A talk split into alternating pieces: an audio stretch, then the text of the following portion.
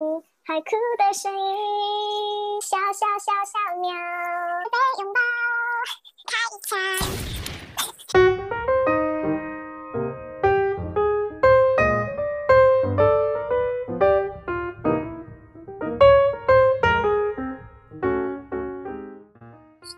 Hello，大家好，我是 Anita，我是在美国的台湾高雄人。大家好，我是 Annie，我是在加拿大的台湾高雄人。今天呢，我们准备了一个全新的主题，就是跟着悄悄读文章。噔噔噔，啊，读文章没错。然后我们的 topic 是探索自闭症与音乐治疗。来跟大家推荐一下，最近我跟 Anita 就是看到了一篇文章，有关自闭症与音乐治疗的，呃，叫做《Rethinking the Role of Music in the Neurodevelopment of Autism Spectrum Disorder》。嗯哼，这个文章呢是从音乐治疗的角度讨论了造成自闭症的原因和症状，并从中整理出了几个脑神经音乐治疗帮助自闭症患者的办法。嗯，然后此篇文章呢，更是被纳入 Handbook of Interdisciplinary Treatments for Autism Spectrum Disorder，也就是自闭症跨领域治疗手册里面。好的，在开始之前呢，请大家先按赞、订阅并开启小铃铛哦。嗯哼，然后呢，拿出你的纸跟笔，把我们今天讲的都记下来吧。在开始之前呢，想先跟大家说说我们今天讨论的自闭症相关内容，都是从音乐治疗的角度出发来统整和分析的。那 Anita，要不要先来分享一下自闭症是什么呢？嗯，好的。所以根据 Autism Community Training 的资料给的定义，Autism Spectrum Disorder（ASD） 泛自闭症障碍症候群，就是我们所谓的自闭症。是一种复杂的神经生理障碍症候群，然后呢，这个症候群会影响患者的脑部发展，并显现于社交、沟通、兴趣和行为上。最近的统计数字显示，每六十八位儿童中就有一位被诊断为自闭症哦，在其中，男孩得到的诊断比例为女孩的四到五倍。自闭症的特征会于早期显现，通常在二到三岁间。不过呢，在其他年龄阶段都有可能确诊哦。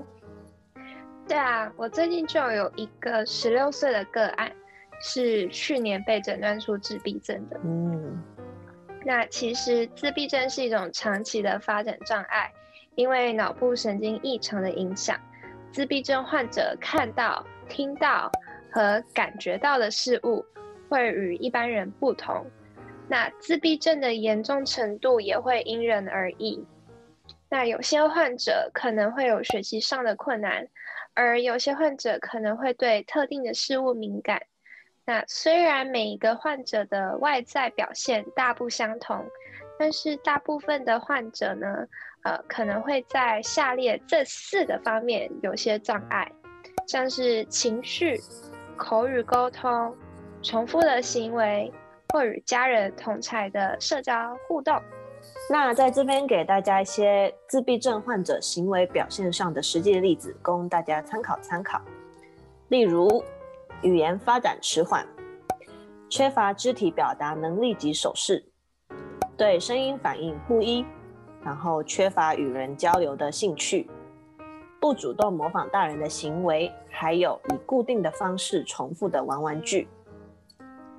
那其实很多人不知道的是，自闭症患者可能也会同时有其他的病症，像是 alexithymia 述情障碍，或是我们大家都知道的 ADHD 就是过动症，还有 developmental coordination disorder 发展协调障碍等等的。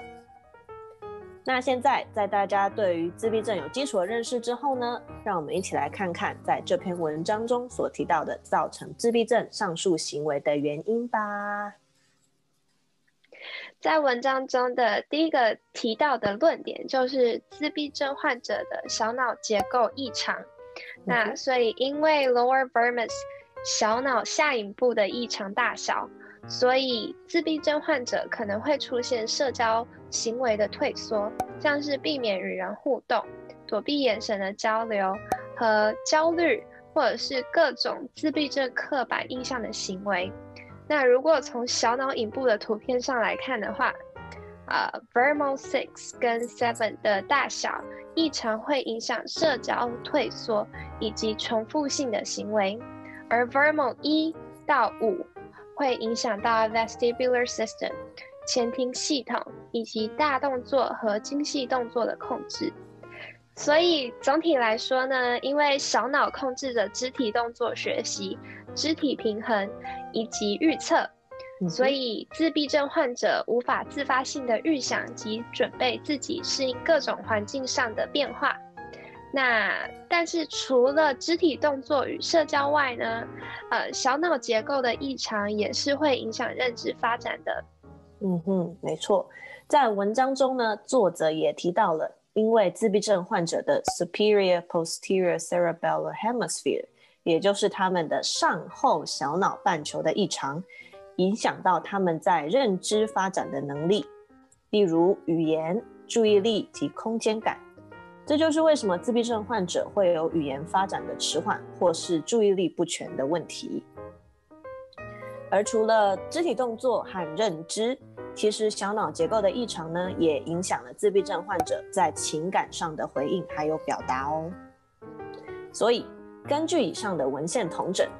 小脑结构异常与自闭症患者的行为、社交、认知及情感都是非常有关系的哦。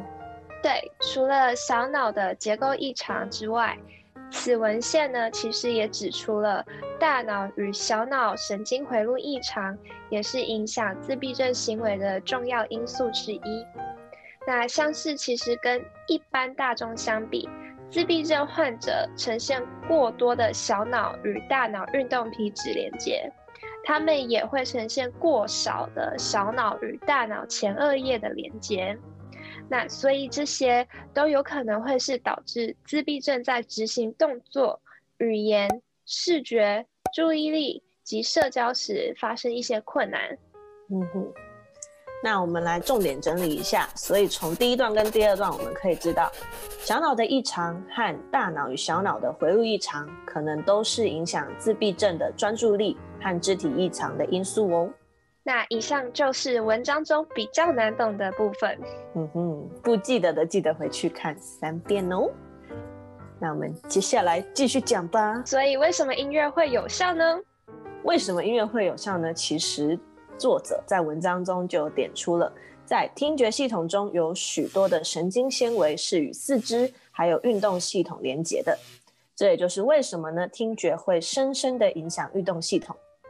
所以我们现在套一句文中的话，他说：“The auditory system has richly distributed fiber connections to motor center from the spinal cord upward onto brainstem, subcortical and cortical levels。”那么，在以下的例子，我们将带你来看看音乐是如何影响并帮助自闭症患者的。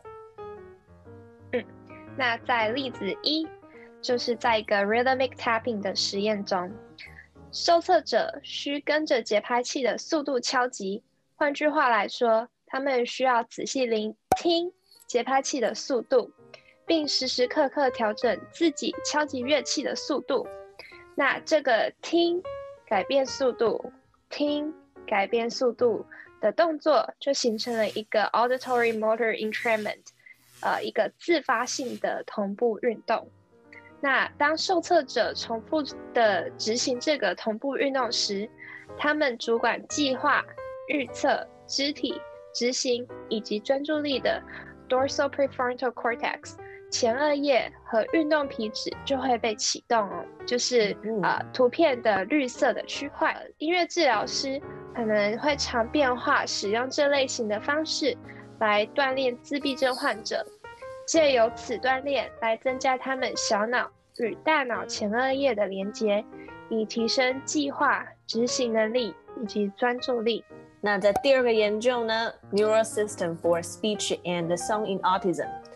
他们说，在父母用纯语言与自闭症儿童说话时，他们的 left inferior frontal gyrus 就是我们说的 broadcast area，负责处理语言及输出的地方没有反应。但是呢，当父母对小孩唱歌时，他们的 broadcast area 反而就被启动了。换一句话来说，就是自闭症孩童在听到父母的歌声时，他们的语言反应反而被启动。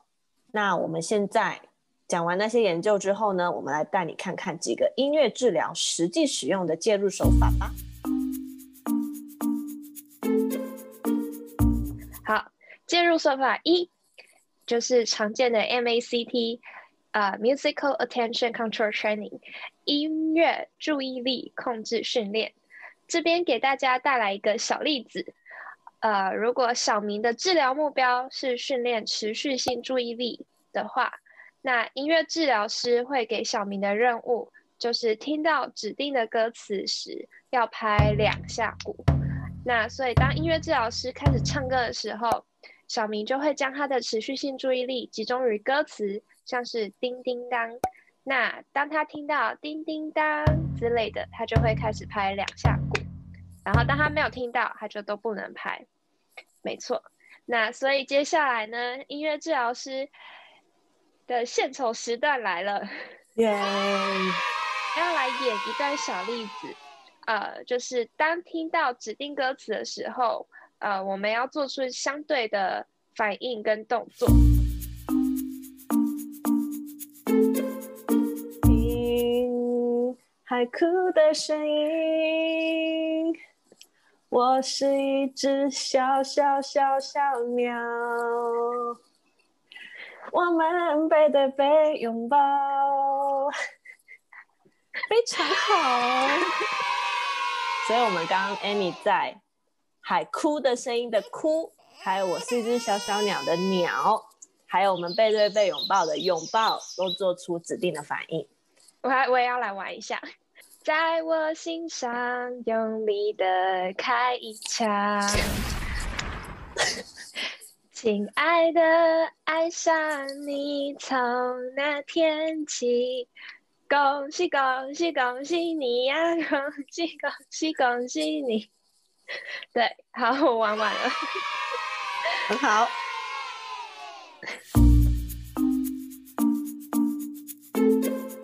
介入手法二。DSLM 就是 Developmental Speech and Language Training through Music，音乐发展言语和语言训练。那这边我们给一个例子，就是小美有语言和发展障碍，在疗程中呢，治疗师准备了一首包含了需要填入歌词的自创曲。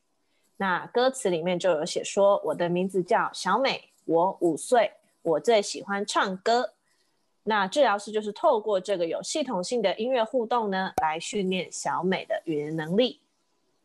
那我们当然这里还是准备了一段治疗师的献丑时段。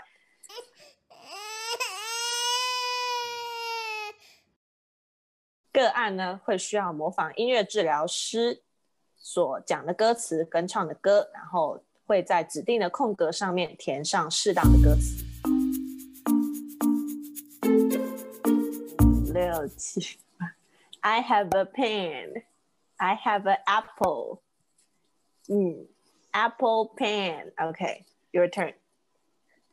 I have a pen. I have an apple. apple pen. 非常好。好，我们接下来要变难一点了，所以我们要加一些个案实际上的东西到歌词里面。OK，变成是。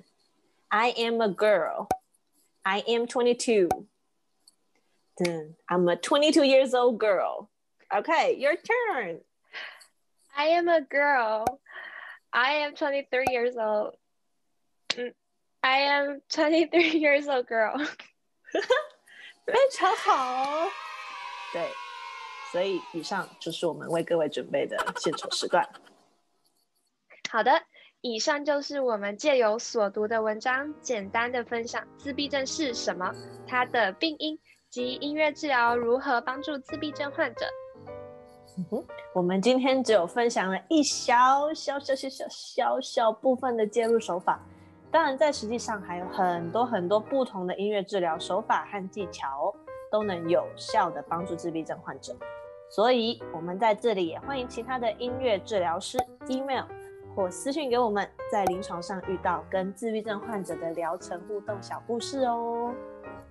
那谢谢大家收看我们的影片。如果大家有喜欢的文章主题，或是想要更深入了解的族群，欢迎让我们知道哦。然后，当然，如果对我们的影片有任何问题的话，也非常欢迎在我们的 FB 或 IG 留言私讯给我们悄悄音乐治疗。那今天我们的影片就先到这里，我们下次见吧，拜拜。